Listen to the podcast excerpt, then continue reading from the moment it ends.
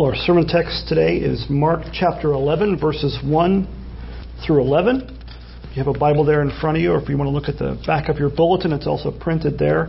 I'll invite you to turn to Mark 11. And as is our custom, I'll ask you to stand if you're able to for the reading of God's Word this morning. Give ear to the reading of God's Word. Mark 11, verses 1 through 11. Mark writes, Now when they drew near to Jerusalem, to Bethphage and Bethany, at the Mount of Olives, Jesus sent two of his disciples and said to them, Go into the village in front of you, and immediately as you enter in, uh, as you enter it, you will find a colt tied, on which no one has ever sat. Untie it and bring it. If anyone says to you, Why are you doing this? say, The Lord has need of it, and will send it back here immediately. And they went away and found a colt tied at a door outside in the street, and they untied it. And some of those standing there said to them, What are you doing untying the colt? And they told them what Jesus had said, and they let them go. And they brought the colt to Jesus and threw their cloaks on it, and he sat on it. And many spread their cloaks on the road, and others spread leafy branches that they had cut from the fields.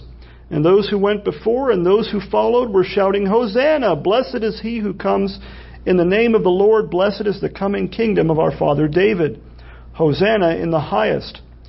And he entered Jerusalem and went into the temple. And when he had looked around at everything as it was already late, he went out to Bethany with the twelve. This ends the reading of God's word. You may be seated. Well, the grass withers and the flowers fade, but the word of our God stands forever. Let's pray and ask him to bless his word to us this morning. Heavenly Father, we thank you, even as Christian just prayed, we thank you for your word. We thank you for the scriptures. Uh, that we don't have to grope around in the dark to figure out who you are and to understand the way of salvation or how you would have us to live. Out of gratitude for what you've done for us in Christ, we pray that even now, once again, that you would teach us by your Spirit, give us understanding, give us eyes to see and ears to hear great things from your word. For it's in Christ's name that we pray. Amen. Well, we saw last Sunday, if you were here, that Mark 11 marks the uh, kind of a transition in the book. It marks the beginning of, of the Passion Week of Christ. In other words, it's the, it's the final week of Christ's earthly ministry. It, it, at the end of this week, uh, towards the end of this week, is when he's going to be put on trial, crucified, and rise from the dead. And so, as we saw again last time, the first 10 chapters, Mark is 16 chapters long, the first 10 chapters basically takes up the bulk of Christ's earthly ministry. Three, basically three years. Mark certainly doesn't include everything. None of the Gospels include everything. John says that you know if he was to include all the miraculous things that Christ had done, there wouldn't be enough room in all the books that we could write.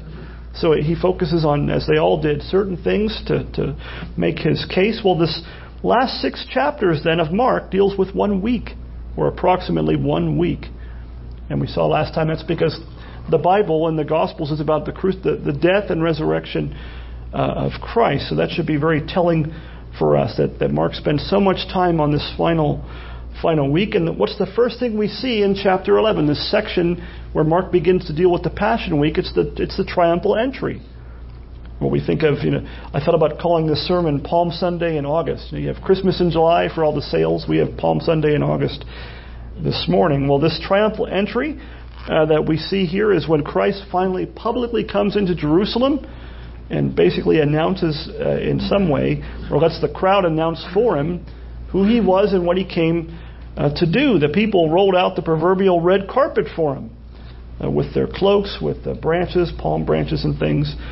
Now, if you've been reading or if you've been following along with us in our study of Mark's Gospel, or maybe if you've just been reading it on your own, you might remember that so far in the first 10 chapters, uh, Jesus has been trying to keep things very hush hush. It's hard to do that when you're the Messiah and you're healing people and raising people from the dead.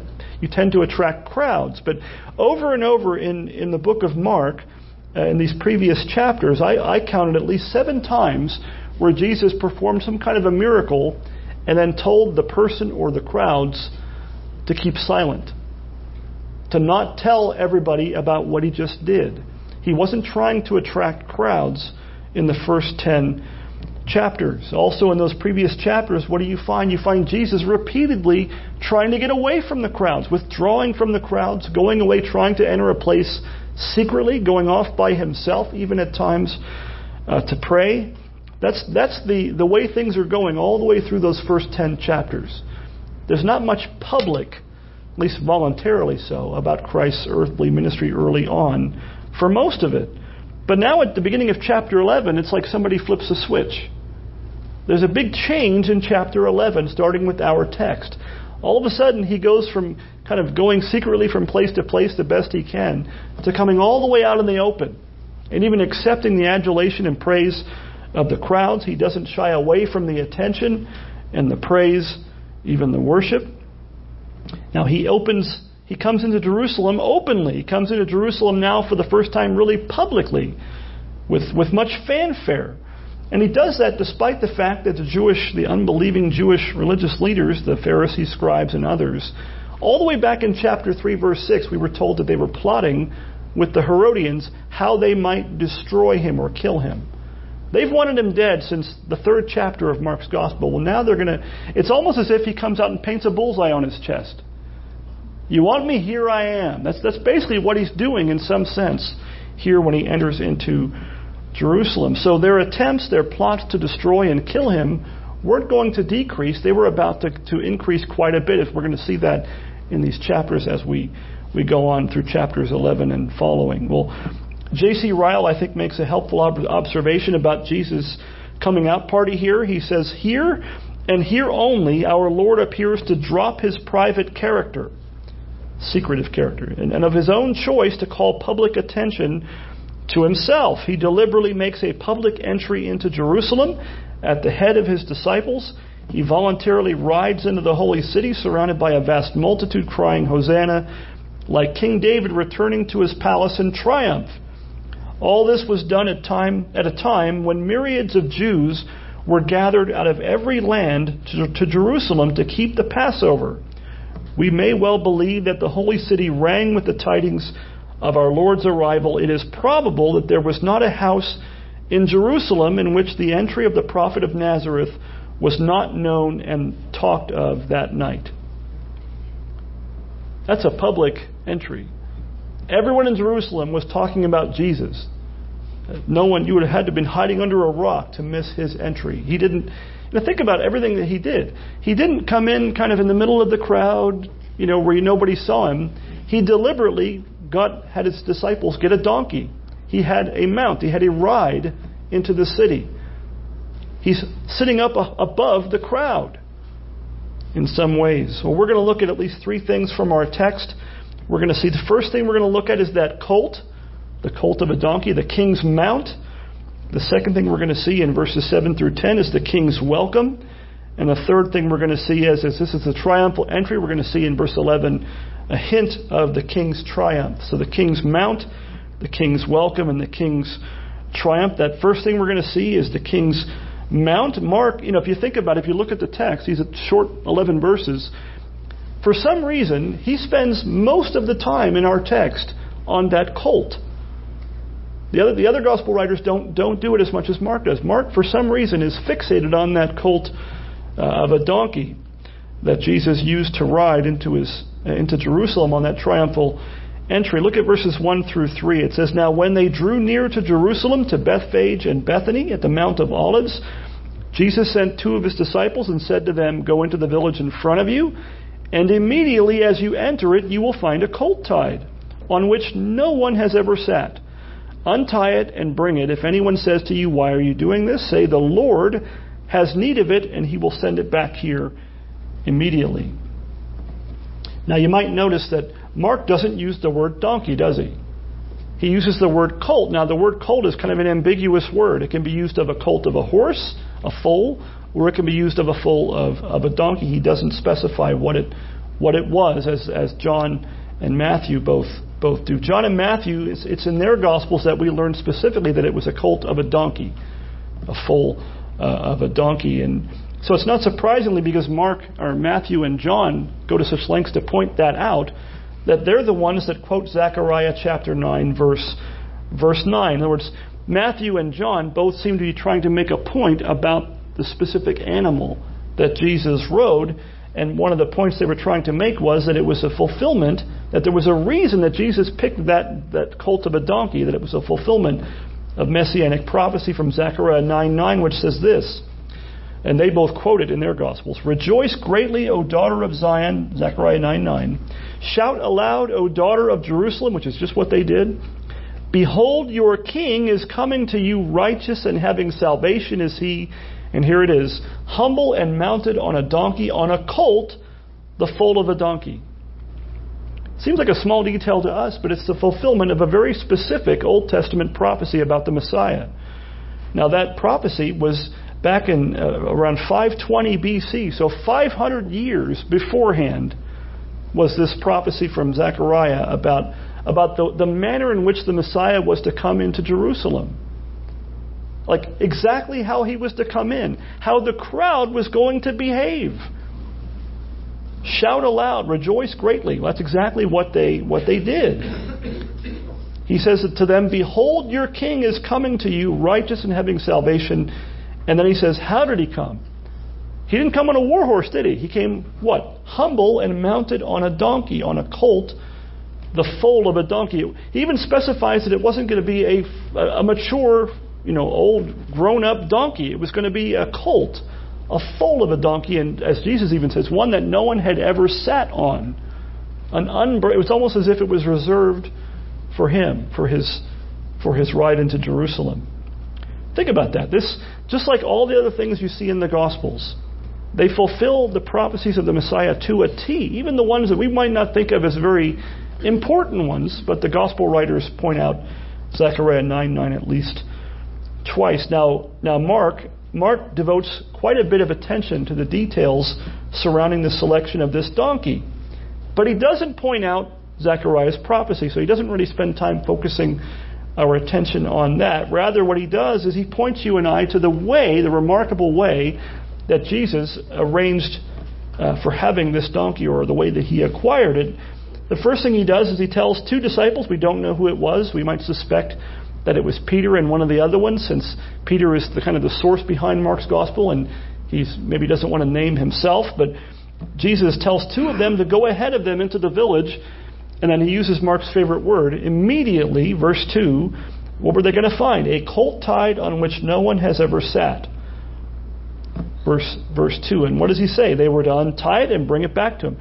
Just go into town, the town that we haven't gotten to yet, and you're going to find a colt tied in front of a door, in front of a place, and I want you to just untie it and bring it back. And you can almost hear the wheels turning in the disciples' heads, like, ah, you know, um, that's that's going to look kind of funny, don't you think?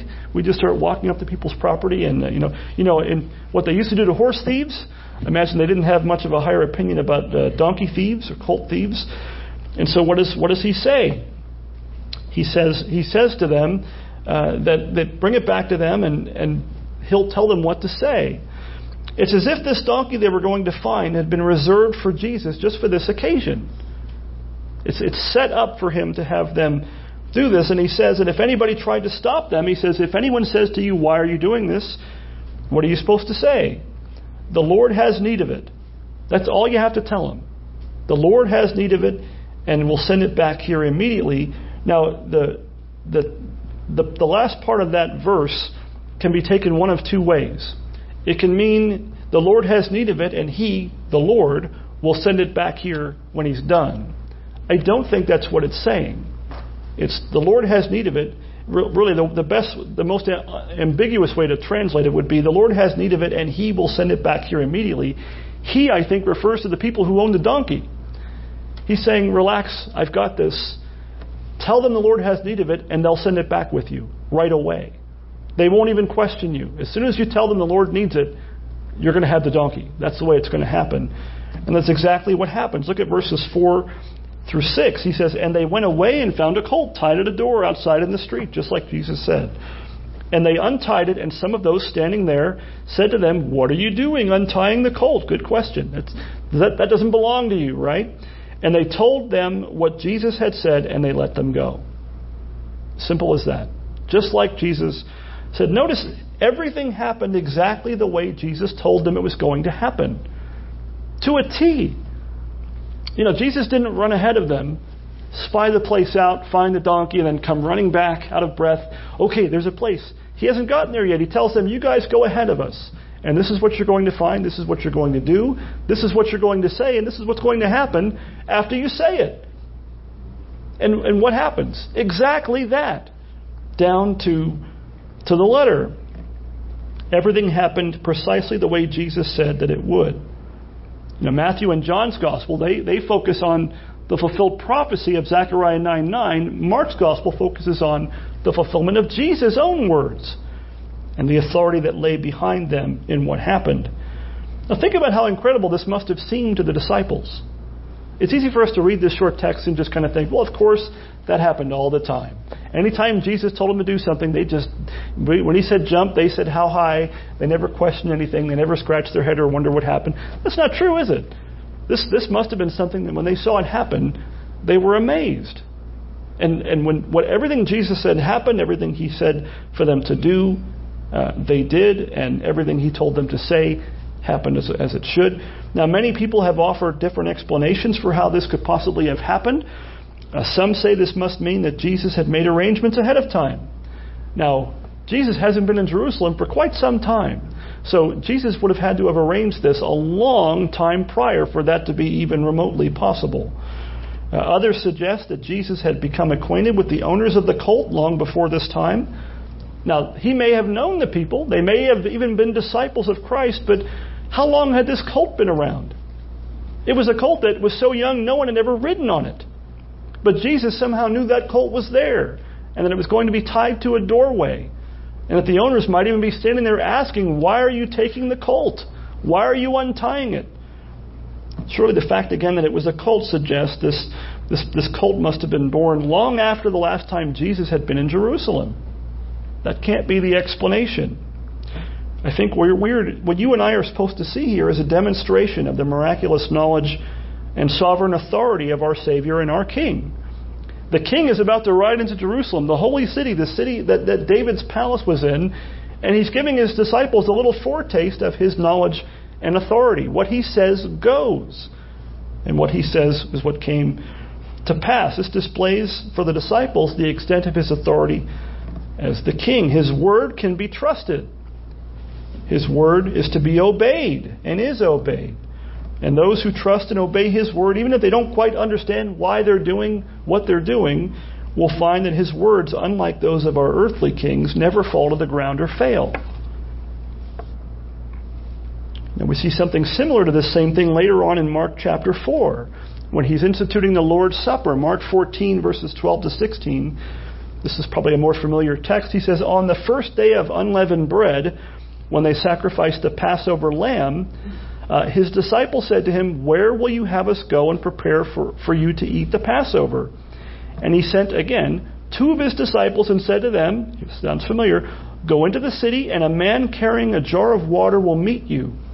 Follow him, and wherever he enters, say to the master of the house, The teacher says, Where is my guest room, that where I may eat the Passover with my disciples? And he will show you a large upper room furnished and ready. Uh, there prepare for us. And the disciples set out and went to the city, and this is what Mark says in verse 16, and found it just as he had told them, and they prepared the Passover. Now, again, the, the, the unbelieving mind, I think, or the, the, you know, it's easy for us to say, well, Jesus made all those arrangements ahead of time. He, he arranged for a man to randomly be carrying a, a jar of water just at the right time when the disciples showed up. It seems very intricate. Sounds like something from a spy movie. You're going to see this guy, and he's going to have this password and jar of water, and you're going to go and say, Joe sent me, and there's going to be a. Pa-. None of that happens. He tells them, this is what you're going to find when you go there. It's as if he's already watching it before, before they get there. Here's what you, you're going to see, and what do they see? Exactly what he says. And his word comes to pass, and his word is obeyed. And I think there's a lesson for us, as there always is in the church today you know, when we go out in faith and seek to do God's will in all things, we can be sure that our King's words will never fail or fall to the ground either. You set out to obey the Lord, take Him at His word, and if you do that, you too, just like the disciples here, these two, will find that everything that He has said is just as He has told you. Everything that you find will be just the way He told you. You know, a lot of times there, there, there's a number of things that we could talk about. Maybe the Great Commission is the most obvious one. Um, a lot of what Jesus commands us to do from a worldly perspective makes no sense. It makes no sense. And in fact, many seek to do God's work in their own way. Uh, Jesus says, uh, basically, you know, go, Matthew 28, go and make disciples of all the nations, baptizing them, teaching them to obey all the things I've commanded you, and lo, I, you know, I'm with you always, even to the end of the age. I know I slipped in part of the baptism part, uh, baptizing them in the Father, the Son, and the Holy Spirit, all that. None of that sounds great. To the worldly mind, that sounds foolish. In fact, the Bible calls preaching, what I'm doing, thank you very much, foolishness. Maybe some, some Sundays you probably agree with that, with that assessment. Um, you know, it, it's not how you. If you and I were going to, you know, be the masterminds and say, okay, how are we going to make the gospel go to all the ends of the earth and, and build build Christ Church? Uh, well, you don't have to go far to see how people think of doing things their own ways in churches these days. But what does Jesus say? Preach the gospel. People are going to think it's dumb. People are going to think it's foolish. But Jesus, the Lord Jesus, works through his preached word. The Holy Spirit works through the preached word of all the things He could use to save and sanctify sinners. That's what He uses. And so, our thing to do is to trust that, as He says, I will be, you know, lo, I am with you always, even to the end of the age. What does that mean? It means disciples are going to be made. You know, fear not. Doesn't mean everyone's going to believe, but, but the church is not going to fail. The, the, the church, what does he say? He's going to build his church. Who is building his church? At least if we follow his word and do what he says. Are we building his church? No. Christ builds his church, and what does he do? And the gates of hell shall never prevail against it. Never prevail. So we should seek to do whatever God has us to do, and we'll see if we take him at his word that we'll find everything just as he said, just as he told us, just as he had told the disciples. Well, the second thing we see in our text is a king's welcome. In verses 7 to 10, Mark writes this And they brought the colt to Jesus and threw their cloaks on it, and he sat on it, and many spread their cloaks on the road, and others spread leafy branches that they had cut from the fields, and those who went before and those who followed were shouting, Hosanna, blessed is he who comes in the name of the Lord, blessed is the coming kingdom of our father David, Hosanna in the highest. Now, uh, it, I think you might find this interesting to note. If you look at chapter 10, the passage we just looked at last Sunday, the, the healing of blind Bartimaeus, in verses 46 to 52, and then look at our text this morning, there are a number of parallels uh, in the wording of both. There, there's so many connections between the two. It's it's not it's not easy to figure out why they're there, but to see that they're there is pretty interesting. You see, in both texts, someone crying out, same word in the Greek, crying out to or about Jesus. In the previous text, Bartimaeus was crying out over and over again, Jesus, son of David, have mercy on me. Well, now you have the crowds crying out, same word that is translated here as shouting, Hosanna, blessed is he who comes in the name of the Lord. Both passages, oddly enough, speak of someone throwing their cloak. Same word. You had, you know, uh, you had Bartimaeus when they said when when the people have to tell Bartimaeus he's calling you. What is he? What's the first thing he does? chucks off his cloak, springs up, and comes to Jesus and gets healed. Well, what do you have here? They bring the colt back to Jesus. Same word, they throw their cloak. They don't just place it, they throw their cloak on top of the donkey and he gets on it and rides it. And lastly, what was the last thing that Bartimaeus did in verse 52 of the previous chapter? When Jesus had told him, Go your way, your faith has made you well or saved you, he followed Jesus. He said, Wherever you're going, I'm going. Well, who's Who's some of the people doing the shouting about Jesus on, on this Palm Sunday when, when Jesus' triumphal entry? It says, many people, not just before him, but those following, same word, slightly different, you know, there's a play on words there. Those who were following him were shouting his praise on that way into Jerusalem as well. Now, notice first the reaction of the crowds in Jerusalem. Not only did the disciples throw their cloaks on top of that colt, for Jesus to sit on. It didn't have a saddle. Nobody had ever ridden it before. It was an unbroken colt. But many, in the, many people in the crowd spread their cloaks on the road. It's an odd thing. You know, we, you don't see people putting their jackets on the ground. I remember in some of the old movies, you'd see, you know, a, a woman and a man walking, and there'd be a puddle on the street, and the man would take his jacket off and put it. You know, it's like I'd be horrified at that now, like, oh, you're going to get it filthy. But he put his jacket on the puddle or whatever, and the woman could walk across without getting her feet, at least not getting her feet dirty. You know, chivalry. Hopefully, it's not it's not dead. Uh, wear wear uh, waterproof coats, guys, if you're going to follow that one. Um, but they spread their cloaks on the road. Other people spread branches. It doesn't say palm branches in Mark's text, but we know that from other texts that's what it was. Palm branches on the road. This is like the king's welcome. Now, they, they didn't know ahead of time. They basically heard as he was coming. So it wasn't like they could take two months and prepare and have an actual red carpet. They took whatever they could find. So their jacket, the leaves, the branches. This was the king's welcome. This was kind of the, the, the red carpet treatment for Christ. But think about it whose feet were touching the ground? The colt. Jesus is riding this donkey. Think about that. It's as if the ground wasn't good enough the, the, the, donkey's hooves, the one that was carrying Christ, were too important, too special, too holy to even touch the dirt. That's kind of the picture that's going on here. And not only that, notice what the crowds say or what they were shouting. A lot of shouting going on here in these last two chapters. They say, Hosanna! Blessed is he who comes in the name of the Lord. Blessed is the coming kingdom of our father David. Hosanna in the highest, verses 9 through 10. Now, our call to worship this morning was Psalm 118, and the reason I picked that was because they quote it. The crowds that are shouting Hosanna, they're really quoting parts of Psalm 118, verses 25 to 26, where it says this Save us, we pray, O Lord, O Lord, we pray, give us success. Blessed is he who comes in the name of the Lord. We bless you from the house of the Lord. Now, save us, or save us, we pray, that is tr- the English translation of the, of the Hebrew word Hosanna. That's what Hosanna means save us, or save us, we pray. So the crowds, they, they quote, they quote the, our translation translates it for us. We don't know if they just said Hosanna or if they said save us, but uh, they, they're quoting uh, Psalm 118. Then they quote Psalm 118:26 word for word. Blessed is he who comes in the name of the Lord. You know, Maybe they had sung that hymn, that, that psalm, so many times that, that it just was natural for them to think of that verse. Maybe they did or didn't know they were quoting it. Chances are they knew they were quoting it when they were saying it.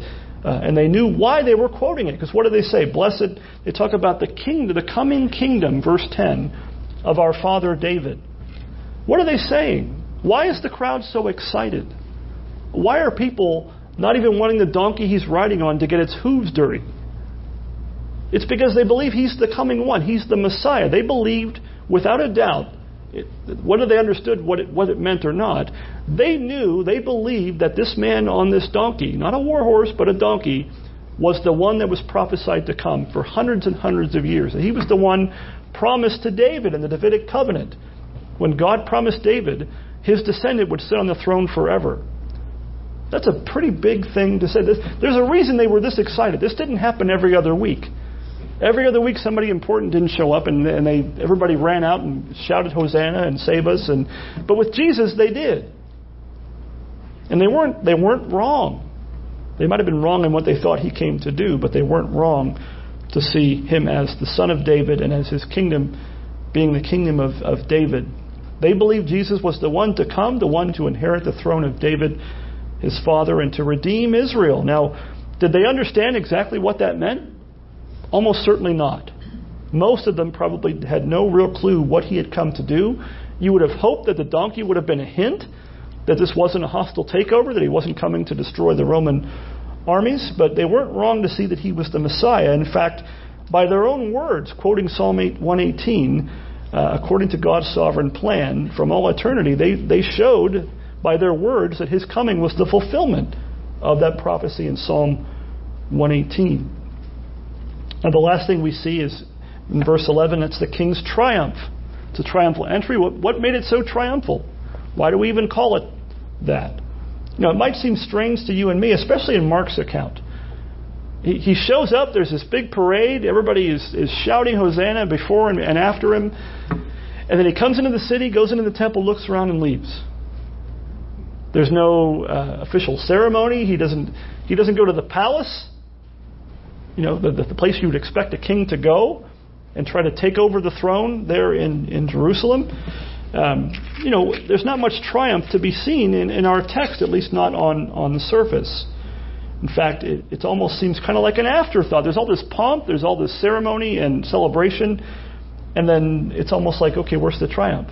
Like, he just kind of comes in, looks around, and, and leaves. Mark says in verse 11, he says, He entered Jerusalem, so he finally got where he was going, and he went into the temple. And when he had looked around at everything, as it was already late, he went out to Bethany with the 12. So he literally leaves. he comes in, looks around, and, and goes back with his 12 disciples. Now, but notice one, what does Mark say? Where does Mark say he went? When he went into Jerusalem, where was the, where was the place in the whole town that he went? He went into the temple verse 11. And remember, this was around the time, getting close to the time of Passover, when all these pilgrims and things, all these Jewish, you know, people were all from all over the world. They came for for the Passover. He came and looked around at the temple and left. What what what did the temple represent? What was what was going to happen at the temple very soon after this? Passover. The Passover lamb was going to be sacrificed. The temple was the place of sacrifice. Now, if you read through the rest of Mark's gospel, you, you won't be surprised, I don't think, to notice that much of what happens in the last six chapters happens where? The temple. Not long after this is when he tosses the, the tables over in the, in the temple. The money changers, he throws them, throws them out. The temple is going to be the center of activity from almost from here on out until the crucifixion of Christ. Again, it was almost time for the Passover, and the true Passover lamb, not the one with four legs that they were all thinking about, but the Lamb of God who takes away the sins of the world, the way John the Baptist called Jesus in John 129. That's, that's who is now here. The, the real Lamb of God had shown up and had looked around the temple. And he knew when he looked around the temple at all the things, he knew what was about to come.